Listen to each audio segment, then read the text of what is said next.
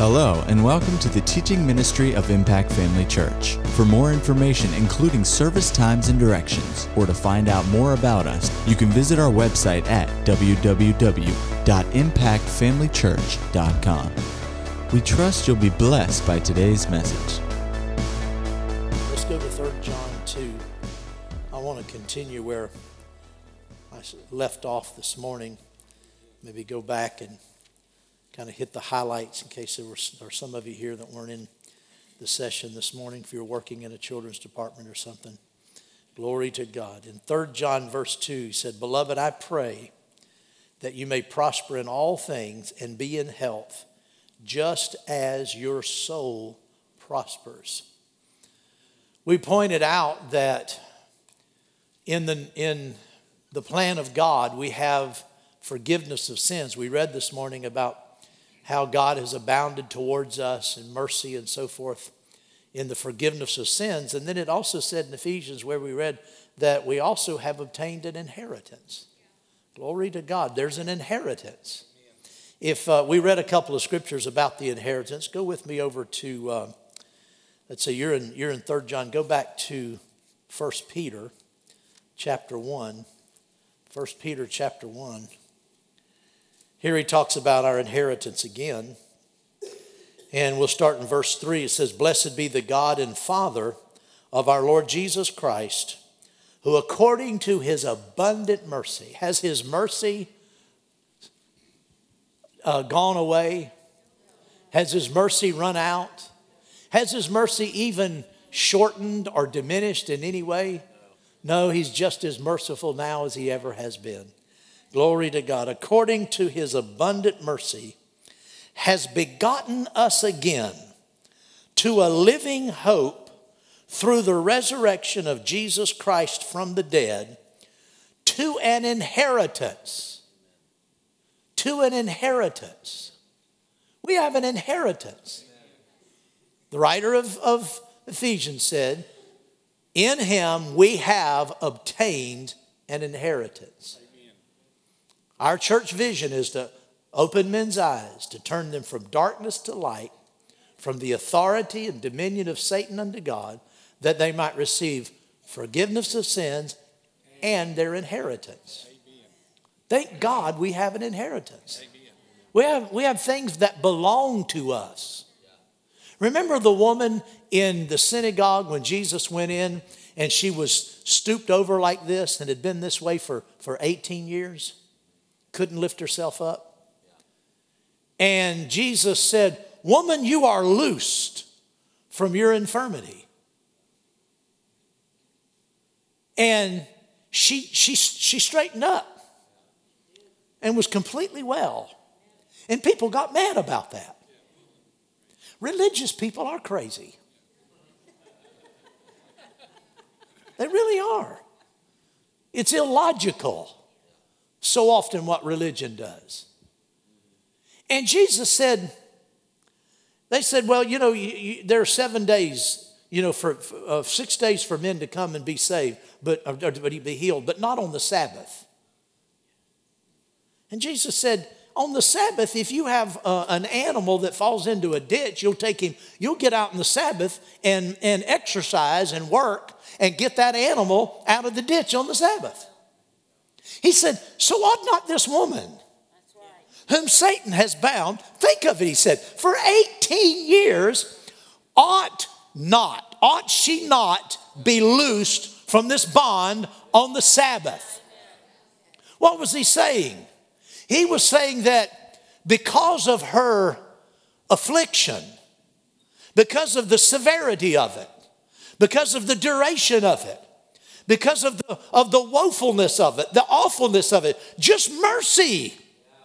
Just mercy would dictate that you would be happy that she would be healed. But he actually said that and more. He said, Shouldn't she be healed being a daughter of Abraham? That was really the thing emphasized. Ought not this woman, being a daughter of Abraham, be healed on the Sabbath? What was he saying? He was saying, she has a covenant right. She has something that belongs to her. because she's a because she's a the seed of Abraham, because she's a daughter of Abraham, she has a right to be healed, and especially on the Sabbath, and especially after 18 years.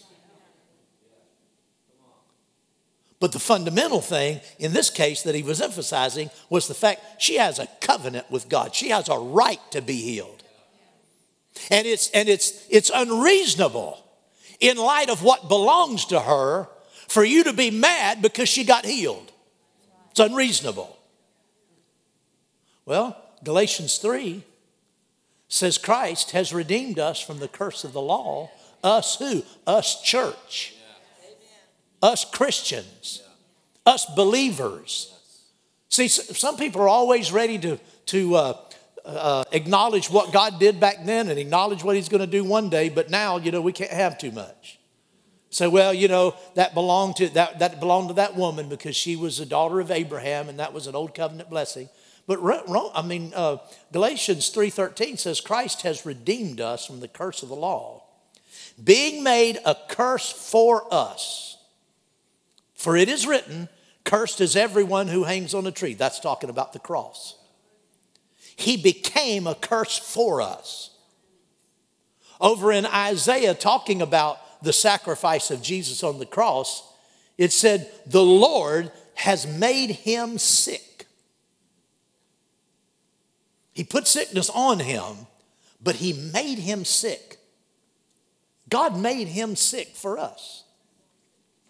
Well, he made, he made him sick with everything. I don't know how it's humanly possible.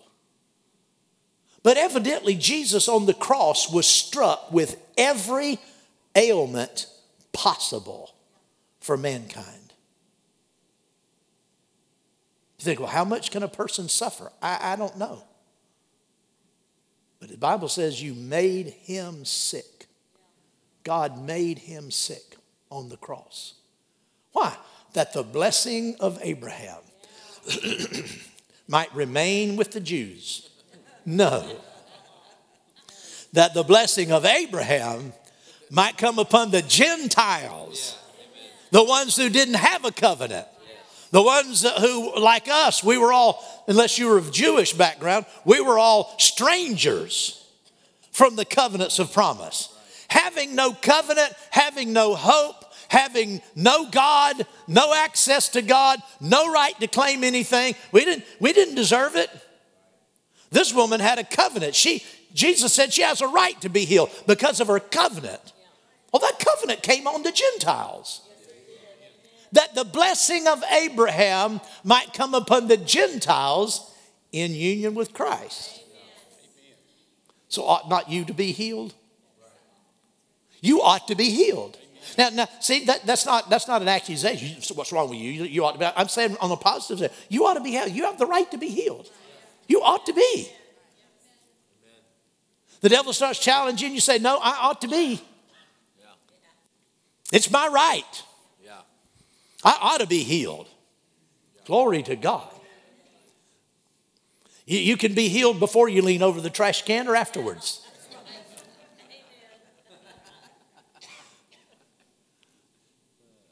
That's, that's part of our inheritance. It's part of what it's part of what's been given to us. And like I said this morning, we need to align our, our thinking with God's thinking. We talked about the fact that Third John, when, when John wrote that, he said to, to Gaius, I pray that you may prosper and be in health as your soul prospers. That was those words were inspired. They were breathed by God, and, and they apply not to just Gaius, but they apply to everybody. It is God's will. He, he, he desires that we prosper and be in health. 2019, God wants you to prosper and to be in health. Live in health. Be healthy. Be well. Have well days. Amen. Have your days 2019 be full of, of wellness, healthfulness. Amen. Healthiness. That's the desire of God. Well, it's one thing to know it, it's another thing to let it change you. It's, it's one thing to know it, it's another thing to say, if God wants it, then I want it. If it's important to Him, it's important to me. I have, I have a right. Jesus, Jesus paid a tremendous price for our salvation. Amen. Uh, and so I talked about this morning, you know, don't tolerate sickness in your life. And, and, briefly talk about don't tolerate debt. I mean lack. That would be that would involve debt. But don't don't tolerate lack in your life. Don't don't tolerate it. That doesn't mean you won't have symptoms of it. But it means you, you, you've, you've made up your mind, I am not going to live in lack. I'm not, gonna, I'm not going to live in lack. There may be symptoms of lack all around me, but my God supplies all of my need according to his riches in glory by Christ Jesus. And that's the truth. And the Lord is my shepherd, and I shall not lack. And see, if you get that in you, and get ahead of myself a little bit, but if we're going to walk in these things, you really have to get them in you. It has to be more than mental assent, it has to be more than head knowledge. it, it has to be in you to the point that it's alive. That it's alive. Amen. There's more real to you than anything. Amen. And you'll still have opportunity to stand. Praise the Lord. Don't tolerate symptoms. Like Doug said, very often we put up with stuff and we say, well, you know, we, I've got symptoms. I'm fighting symptoms. Are you? Are you really fighting them? Are you talking about fighting them? Amen. Say no to them. Now, I, I, understand you might be sitting there tonight. You might be, you might have, you might have symptoms all over your body. Your head, nose might be swelled up like this, big old, you know, Ronald uh, McDonald nose, you know, and and just feel miserable and feel like you've been beat up and you got the. I, I understand that. I felt that way before. But the Word of God is more real. Yeah. Amen. Go with me over to. Uh, and so we'll go a little further tonight. Go with me to Romans chapter 6. Romans, the sixth chapter. Hallelujah's right. Praise the Lord. How long have I been up here, Angela? How, long have I been up here, Steve? 12 minutes. Going to set my clock. I had 12 minutes in my mind. Praise the Lord. And then after that, it won't mean anything. I'll just completely ignore it. Romans chapter 6. Let's start in. Let me ask you this question first, for, so you'll know where we're going. So you, there's a lot in these verses, and I don't want you to get sidetracked. Is it okay? Is it okay for a Christian to be blase or indifferent concerning sin in your life? Is that okay? To just say, well, you know, I'm dealing with some symptoms of sin. I've been fighting, I've been fighting some symptoms of adultery. I've been fighting some symptoms of, of, of lust. I've been fighting some symptoms of lying. I'm fighting them. What would you say if somebody said that? I'm fighting, I'm fighting symptoms of gossip. That's ridiculous, isn't it? No, it's not okay to be blase, like I said, or indifferent concerning sin. Now, now understand what I'm about to say. Sin and sickness are not the same thing. I'm not, I'm not drawing that comparison and saying they're the same thing. Sin is rebellion against God. Sin is disobedience. Sin will, will put you in judgment. Sickness is not disobedience. You won't get judged by God because you're sick. It's not disobedience, it's not rebellion. So sin and sickness are not the same, not, not comparing them as the same thing. But I am making this point.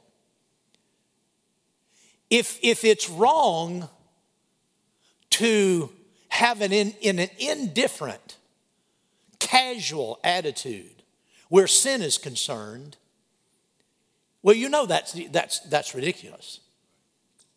But if it's ridiculous to, to be casual about sin, it would also be ridiculous to be casual about sickness.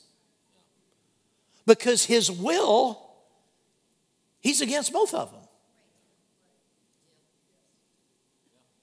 He's the most, now, like I said, they're not the same. God doesn't think about them the same in the sense of, of, of uh, Him being opposed, but he is, he is opposed to both of them, just in a different way. Well, we ought to be. So that's what he was saying in, in or what, what I was pointing out in 3 John 2. He said, I pray that you prosper in all things and be in health, just as your soul prospers. Well, the way your soul prospers is to align your mind, your will, your emotions, your desires, your determinations, your plans, your whole outlook on life, to align them with God's thoughts, His mind, His will, His emotions. You know, God has emotions, His feelings, His desires, His outlook. That's what he was talking about. He said, I want you to, to prosper and be in health as your soul prospers. And evidently, Gaius' soul was prospering in these areas. So, so we need to align ourselves and our thinking and, and not be casual about not enjoying the blessings of God. Now, let's, let's look at this from the standpoint of sin, and I, and I want to draw. Now, now you know that I'm not making a, an unreal comparison, but the comparison I am making is valid. Uh, go with me to verse number, let's start in verse number six. Knowing this, this is, this is for sure. You can, like they say, take this to the bank. Knowing this, that our old man was crucified with him, that the body of sin might be done away with. What does that say in the older King James? Destroyed? Destroyed. That the body of sin might be destroyed, that we should no longer be slaves of sin. Now, there, what is that talking about? The body of sin. It's talking about the sin nature of the old man that's still in the body. Now, when you got born again, your spirit was recreated, and, and you don't have a sin nature in your spirit. You're, you're not, uh, uh, you don't have two natures. You, you, you are, you've been recreated and you are the righteousness of God. But your flesh was not born again. We all know that. There's still a sin nature in your flesh. Your flesh still wants to do wrong. So that's what he's talking about. He said to, to know this, that our old man was crucified with him, the old man that we used to be was crucified with him, that the sin nature in the flesh might be done away with. if, if, you, if you know yourself, you know, well, that sin nature hasn't been done away with. That sin nature is, is uh, uh, uh, quite uh, uh, obvious and asserts himself sometimes. Well, the, the, the, the words they're done away with literally means to render powerless or inoperative. So read it that way. Knowing this, that our old man, the man that we used to be that, was, that went to the cross with Jesus, our old man was crucified with him and a new man was, was raised up in his place. So that the sin nature of the flesh would be rendered powerless or inoperative. Go with me over, hold your place, just go over to Hebrews 2. The same word is used in Hebrews 2, it'll help you. Hebrews 2, verse 14 says, Inasmuch then as the children have partaken of flesh and blood, this is verse 14, Hebrews 2 14. He himself likewise shared in the same, that through death he might destroy him who had the power of death, that is the devil. Well, again, the, if you look at the word destroy, it's the same word that's translated uh, destroy in, in Romans 6, verse number 6 in the older King James. The newer King, King James says done away with. Hebrews, it says destroy. Well, if you look at it in the sense of destroying and something doesn't exist anymore, well, the devil hasn't been destroyed. He hasn't been destroyed, he's still around. But again, it's the same word. It means to render powerless or inoperative. It, may, it means to make useless for the purpose of its existence. To make without, it's, it's, it's translated to make without effect. In Romans 3 3, talks about, you know, that, that uh, uh, the, the, the gospel couldn't make the, the promises of God without effect or something to that, to that effect, making something without effect. That's that same word. It's also translated uh, break the power of, dethrone, neutralize, paralyze, and crush. I have very small margins in this Bible. And I have all of that written in that one little space down there and a little bit more. So you have to bear with me. I have to write this with a very fine print pen, too. Amen. So the, the, the, when we were born again, the old uh, uh, sinful nature of our flesh hasn't been done away with in the sense that it no longer exists. It has been rendered powerless. It has been made inoperative for the purpose of its, its existence. It has been paralyzed. Now, if you're going to live above sin, you're going to have to know that. You're going to have to be convinced of that because the sinful nature, nature will try to assert itself. That old man will try to rise up and assert himself. And if you, but if you know this, then you know you can put him in his place. Just like you can put the devil in his place. Now, let's go on. That the body of sin might be neutralized, like we one translation or one uh, uh, version of that word, neutralized, paralyzed, made of no effect, that we should no longer be slaves of sin. God, God saved us and saved us from our sins, not so that we could live in sin, but live free from sin. But He left the sin nature in our flesh, and just and, and because it's there, we have to deal with it. But we are not supposed to be a slave to sin. Verse 7 says, For he who has died has been freed from sin. See, this is knowledge, this is spiritual knowledge that is in direct contradiction to natural knowledge. He's telling us some things have happened where, our, where the sinful nature is concerned that our sinful, sinful nature doesn't go along with. Our bodies don't go along with that. Our bodies rebel against that. That sinful nature still tries to assert itself. But he's given us information that tells us it hasn't got the right to do it. Because he who has died has been freed from sin. Now, that's a, that's a paradox in what is true from what God says and what's true in our bodies. Christian maturity is learning to walk in what God said and keep your, shut your body up. Slap your body upside the, the head and say, No, you don't. You're not acting that way. You're not thinking that way. You're not behaving that way. Yeah. Now I'm talking about where sin is concerned. Let's go on reading. Now, if we died with Christ, we believe that we shall also live with him, knowing that Christ, having been raised from the dead, dies no more. Death has no dominion over him. For the death that he died, he died to sin once and for all, but the life that he lives, he lives to God. Now here's, here's where the, the, the rubber meets the road right here. He says, likewise, you also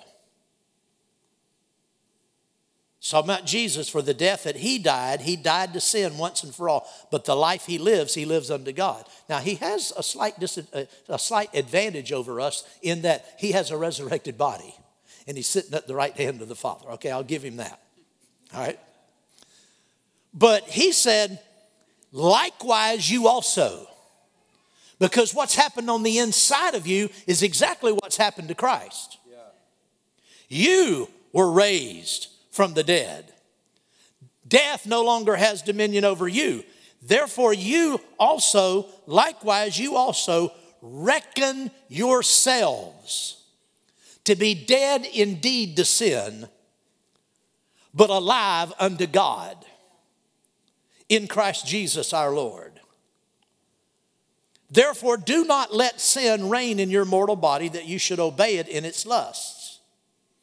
Do not present your members as instruments of unrighteousness to sin, but present yourselves to God as being alive from the dead, and your, and your members as instruments of righteousness to God. For sin shall not have dominion over you. For you are not under law, but under grace.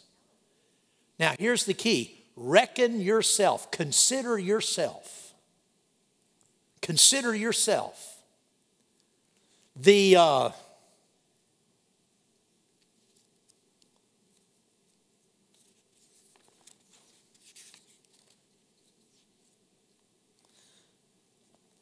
Kenneth Wuest, in his, in his uh, Greek commentary on this, I don't, I don't read Greek, so I have to take his word for it. But he said the way this is constructed in the Greek, it, it says to be continually counting on the fact. To reckon yourselves, to be, it says it means to continually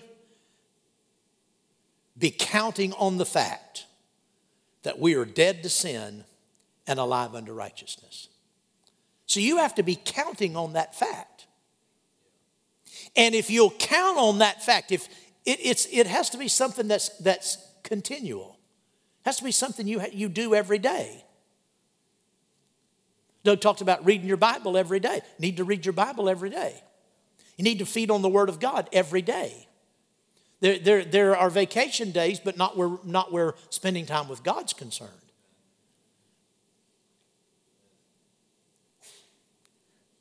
Likewise, yourself, be constantly counting on the fact that you are dead to sin and alive unto God. Now, Pastor Greg and, and their family, Christmas or so ago, they got one of these virtual reality games.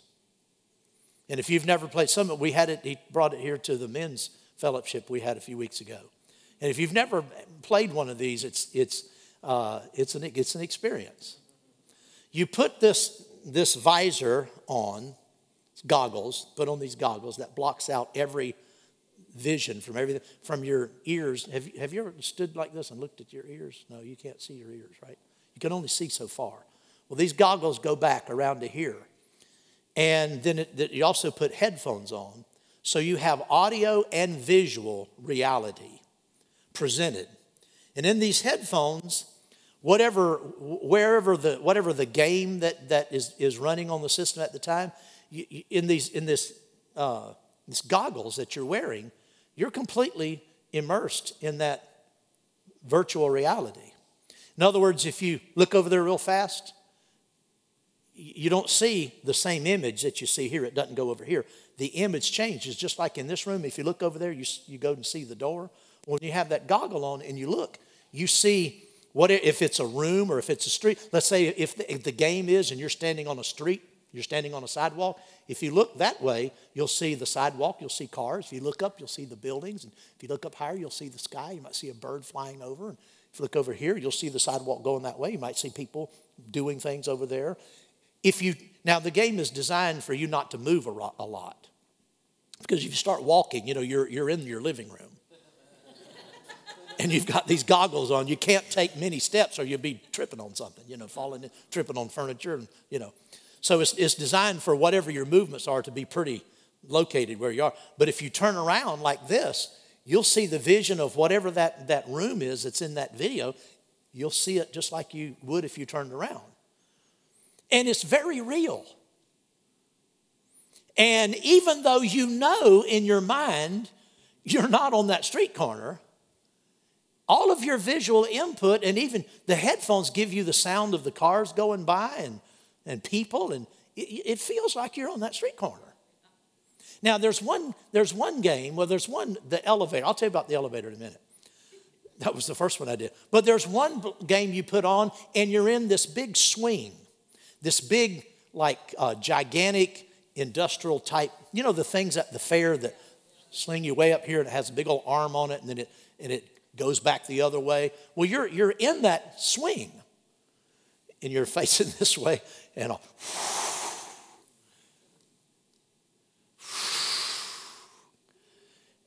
and after, after a couple of uh, trips of that, you start going, oh my.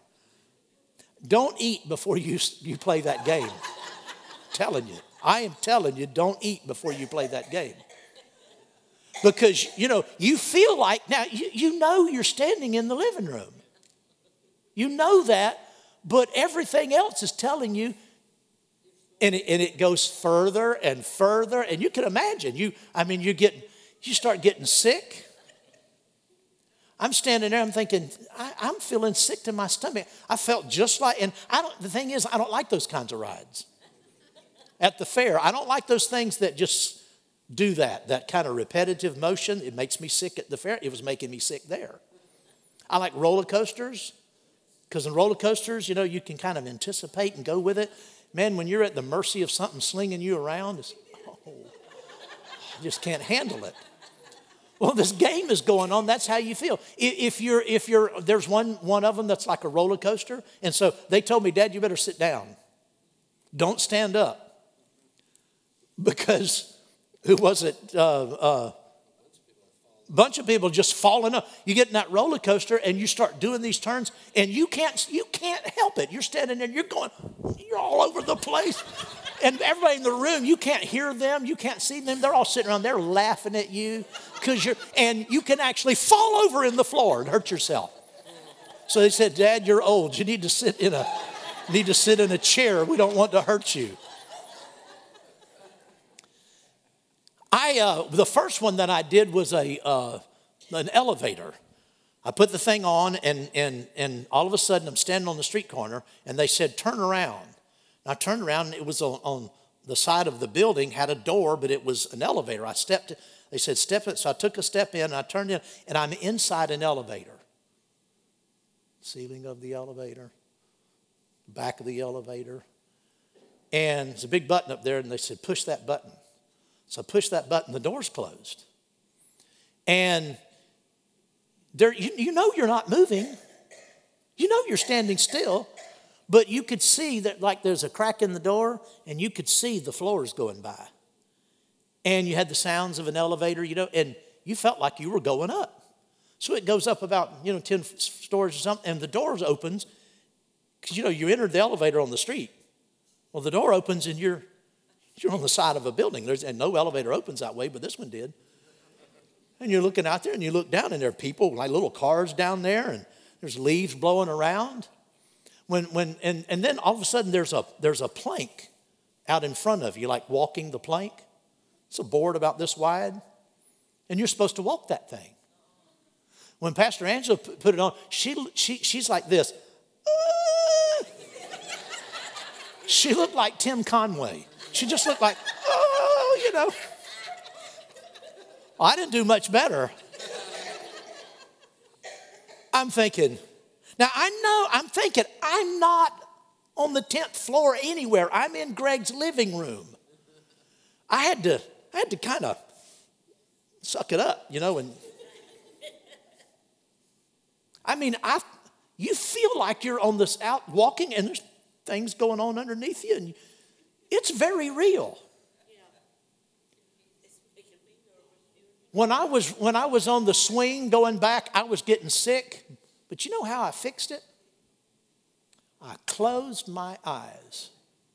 When I closed, I mean, I felt like I was being slung back and forth. And my stomach is getting, you know, and but I closed my eyes, and when I closed my eyes, all of that instantly stopped. That whole sensation stopped because I wasn't getting that, that visual stimulus. I mean, the feeling of being on, this, on the swing stopped, the queasiness stopped. I waited for a minute for my stomach to get, you know, surely settled, opened it up again, and, and did it some more. What was the problem? The problem was the reason I was feeling sick is because I believed I was someplace where I wasn't. I had symptoms all around me. My physical uh, senses were telling me I'm swinging back and forth. And it was very real. But I wasn't. I was in the living room, Greg's house. Well, the same thing happens in where you consider your body. Do you consider yourself dead to sin and alive unto God? It depends on what you're looking at. There, yeah, there, there, your, your natural body is not a virtual reality, it's real. But it's giving you input that's contrary to the Word of God. Most Christians just go through life doing their best to not be too bad and pray a lot of repentance and, and just try to do the best they can. And they're just battered around by that sinful nature. When the, when the truth is, you have to stop believing that reality and start believing this reality that you are dead to sin, that you died to sin, that you have been freed from sin. I have been freed from sin. I have to get that reality in me so that it's greater than and more real than the reality of my flesh. And the reality of my flesh can be very real. But I have to, I have to make, and it's not something you can just do overnight. I have to get into this. If you're struggling, if you're struggling with, with the flesh, if, if you're uh, struggling with, with uh, sin and those kinds of things,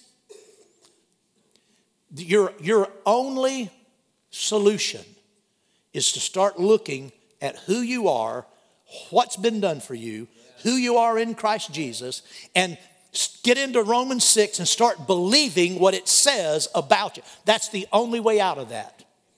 You will not be able to just resist. If you try to do this in your own strength, you will fail and you will, you will have a mediocre Christian life, up and down, in and out, all around, and, and be under condemnation half the time, repenting all the time for all kinds of things, and never getting victory if you try to do it in yourself and just, I'm just not to do that. Have you ever done that? I'm not to do that again. For the day's out, you've done it again. Huh? The only solution is to get into this and find out what it said about who you are and what you and what's happened to you and what happened to sin in your life. It was crucified, it was defeated. And that's what that's when he said sin will not have dominion over you. Now, again, sin and sickness aren't the same thing, but you have to think about sickness the same way you do about sin. Because it is also an alternate reality.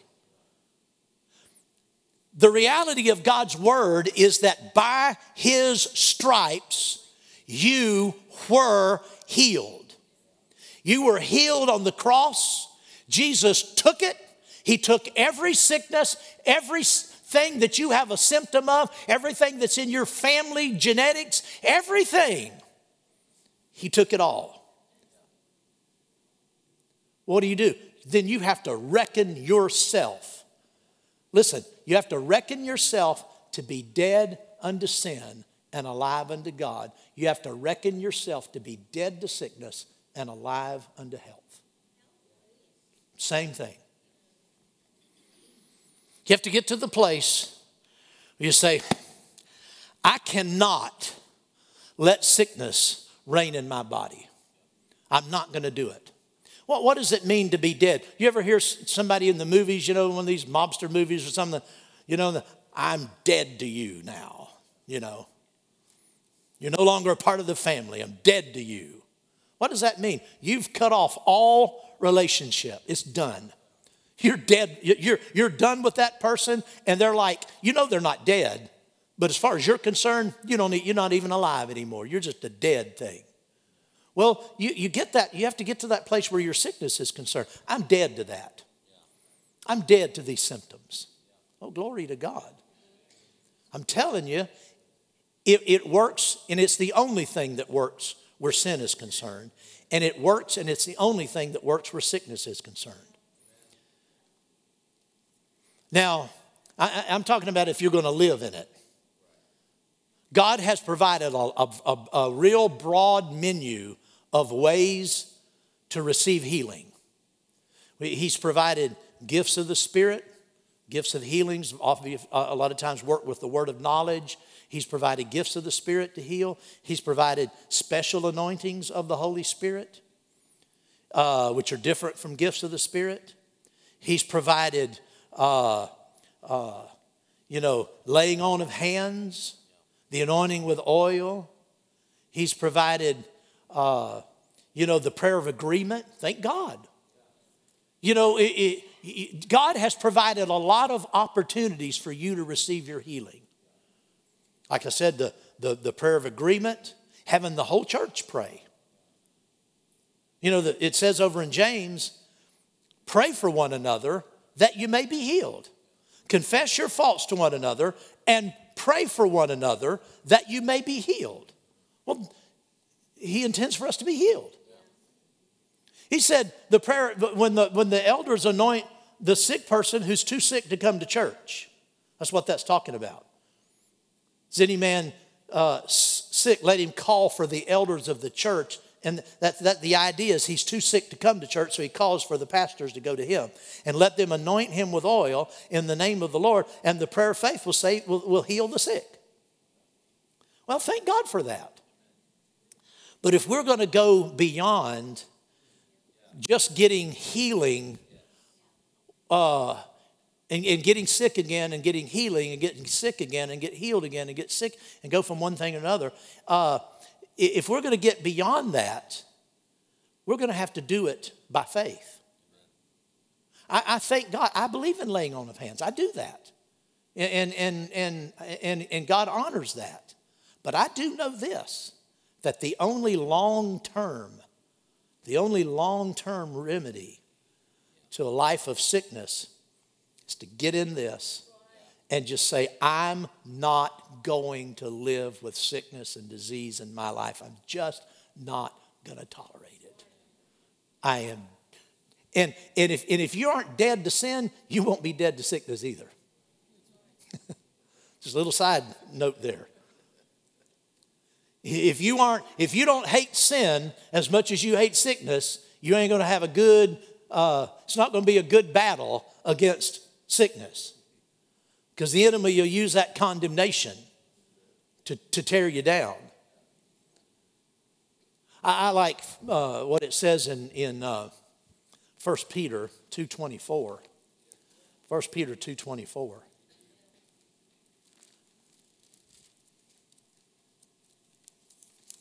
You getting anything out of this?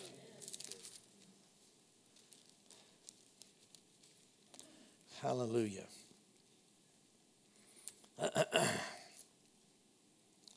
well, it'd help if I got in the second chapter instead of the first chapter. Who himself bore our sins in his own body on the tree. Isn't that what Galatians said? Cursed is he who hangs on a tree. He himself bore our sins in his own body on the tree, that we, having died to sin, might live for righteousness, by whose stripes you were healed. The same sacrifice that resulted in our freedom from sin purchased our freedom from sickness. Jesus, our, our, redemption from, from sickness wasn't, wasn't secured at a different day, on a different day or at a different time. There wasn't a different sacrifice. Jesus didn't go to the cross to save us from our sins and then do something else to heal us. When he was on the cross, the, the stripes that were laid on him, the whips that were laid on him, the thorns in his brow, the nails in his hands and feet, the nail in his side, all of that torture, all of that resulted from blood, resulted in blood flowing. And that blood cleansed us, and we were not only forgiven, we were healed at the same time. So when I read this, I say to myself, I died to sins. Oh, himself bore my sins in his own body on the tree. That sounds real, real similar to uh, Matthew 8 17, who himself bore our infirmities, took our infirmities and bore our sicknesses. Here it says he himself bore our sins in his own body on the tree, that we, having died to sins, might live for righteousness, by whose stripes you were healed. I like to say it like this Thank God Jesus bore my sins and my sicknesses on that tree, so that I, being dead to sin and dead to sickness, might live unto righteousness and live unto health. Oh, glory to God. Oh, hallelujah. That's where He's taken us into the full life, into the life where we, where we not just believe in it, believe on it. You know, there's a difference in believing in Jesus and believing on Jesus. A lot of people believe in him and they aren't saved. They're not getting anything. They believe in him. It's one thing to believe in him, it's another thing to believe on him. When you believe on him, you take it and you say, You are my Savior. Glory to God. Well, take it and say, You are my healer. You are my healer. Praise God. Oh, glory to God. Well, praise the Lord. I hope you got something out of that. Getting healed doesn't require a lot of faith. Now, the Bible commends great faith. I'm not saying our faith shouldn't grow, it should. But getting healed doesn't require a great deal of faith, it requires simple faith. Remember, Jesus said, if you have faith as a mustard seed, you will say to this mulberry tree, be plucked up by the roots and be planted into, into the sea, and it will obey you. He said, you can do that on, on mustard seed faith. So it's not, don't get hung up on how great your faith is. Just have simple faith. Just have simple faith. Glory to God but you will have to look at the right reality. You will look, you will have to, you will have to close your eyes to what your flesh is telling you. You'll have to close your eyes to what your feelings are telling you. You have to close your eyes to the symptoms. Just like, just like Abraham said he did not consider his own body. Well, what did he consider? He had to consider the word. So shall thy seed be. That's what he considered. Who he did not consider his own body now dead, neither the deadness of Sarah's womb. Then the next verse says, He did not waver at the promise of God through unbelief. How do you waver? Considering the flesh, considering your bite. That's what makes you waver. And the only thing that stopped me from wavering that day was closing my eyes. I stopped wavering. Soon as I closed my eyes to the wavering input. Yeah, to the wavering reality. He said he did not waver at the promise of God through unbelief. That's unbelief. It's unbelief to accept what your body's telling you. It's unbelief. It's unbelief in the word. It's belief in the flesh, but it's, not, it's unbelief in the word. He did not waver at the promise of God through unbelief, but was strengthened in faith, giving glory to God and being fully convinced that what God said he would do. Hallelujah. That's the secret to living. Well, there's a lot of secrets. Those are some of them. Amen. Another thing you're going to have to feed in the Word because the Word is medicine to you. If, if you're not going to be diligent, doesn't require a lot of faith, but it requires diligence. Living in divine health requires diligence, obedience, purity, and love, forgiveness. That's, that's, a, that's a lot to take home tonight. I don't have time for all of that. But all of those things go into it. If you're going to walk in divine health, it requires diligence, obedience. You have to obey God. Oh, shoot. I knew it wasn't going to be that easy. It's better to obey God. His, his instruction for you is better than what you had planned for you. It might not look like it at the time, but His way is better. Obedience is good. Purity. Can't be living like a fool. Amen. You, you can't be living just any way you want to live. You can't live in uncleanness and, uh, you know. So why are you telling us this? Because, this, because Paul told his churches this. John told his churches this. This is the word. You can't be living impure and you can't be living in unforgiveness. Amen.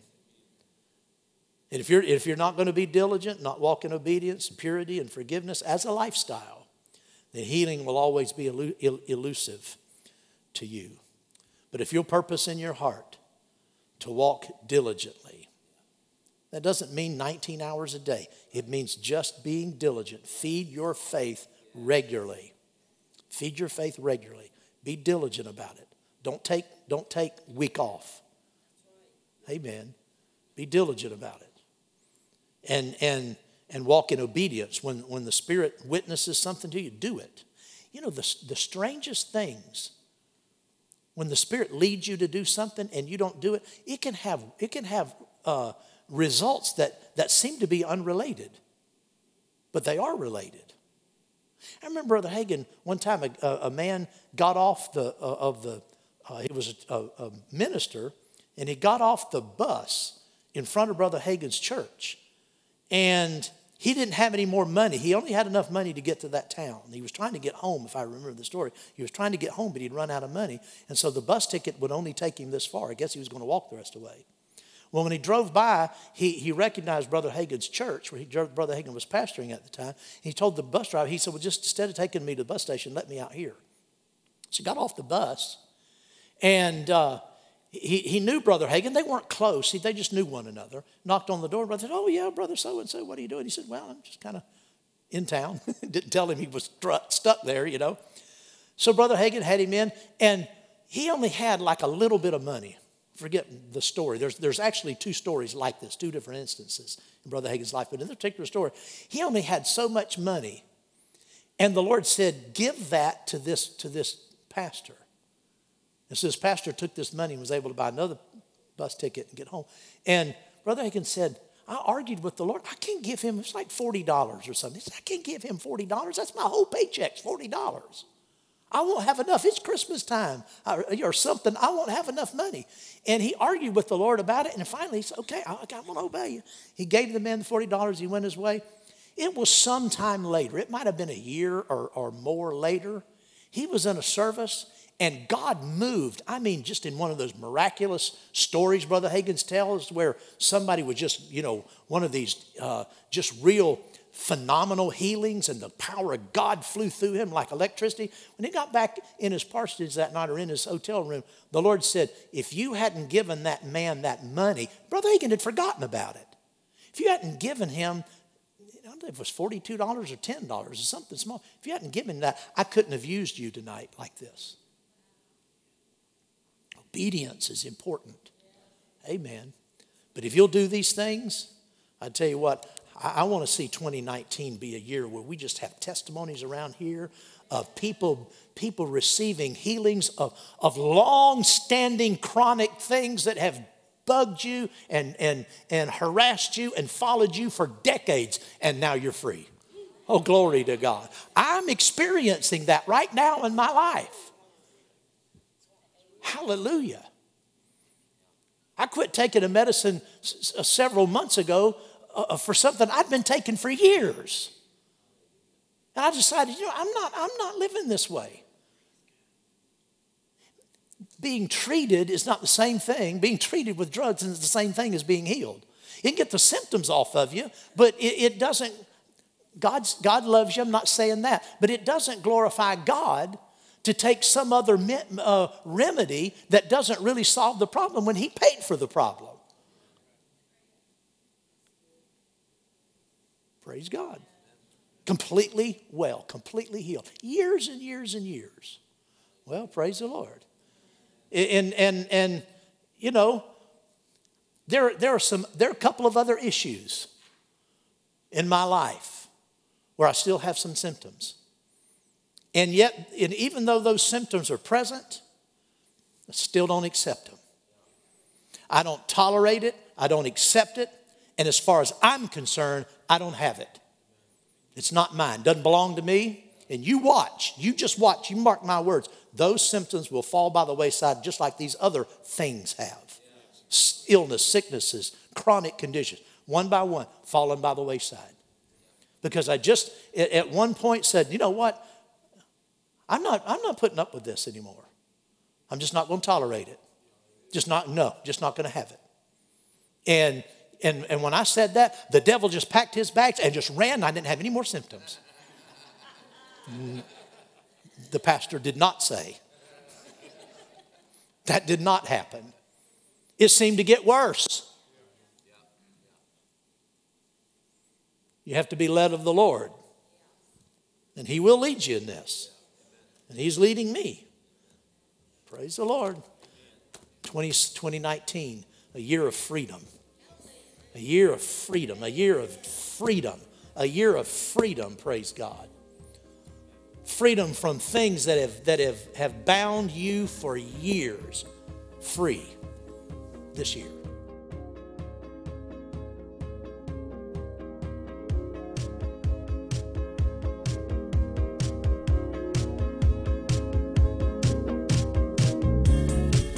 Impact Family Church, it is our desire to see you blessed through the power of the Word of God. We have been helping people to change their world for over 25 years through our dynamic ministries and teaching.